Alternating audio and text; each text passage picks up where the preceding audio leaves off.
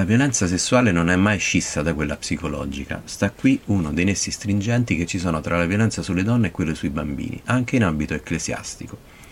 Ne abbiamo parlato questa settimana di avvicinamento alla giornata internazionale contro la violenza sulle donne del 25 novembre con la psichiatra e psicoterapeuta Irene Calesini. Nella cosiddetta violenza sessuale, che chiamerei sempre stupro, dice Calesini, è sempre insita la violenza psicologica viene lesa l'immagine che la vittima ha di sé, che è insieme fisica e psichica. La costrizione ad avere un contatto fisico intimo non voluto è violenza psichica, in qualunque modo questa avvenga, perché il soggetto agente non tiene in nessun conto la volontà dell'altro. Accade spesso che chi è violentato si paralizzi per il terrore. In ogni caso è chiaro che non viene rispettata o recepita la sua condizione emotiva, psichica, L'altra, o anche l'altro nel caso dei crimini di pedofilia, è un oggetto per il violentatore. In termini psichiatrici egli annulla la realtà interna dell'altro, oppure la nega.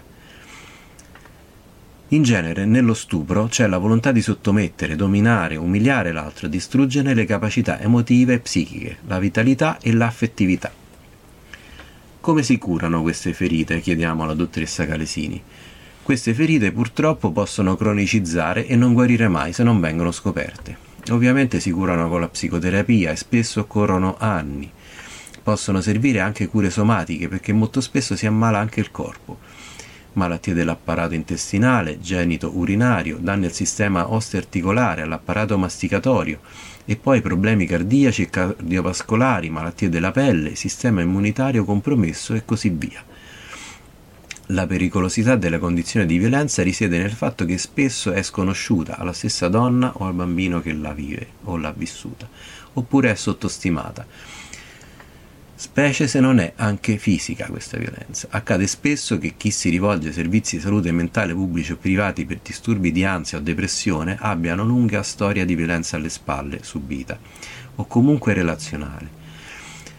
Violenza che è misconosciuta e che emerge solo dopo diverso tempo. Magari può emergere solo attraverso i sogni, ma va intuita e cercata, conclude la dottoressa Calesini.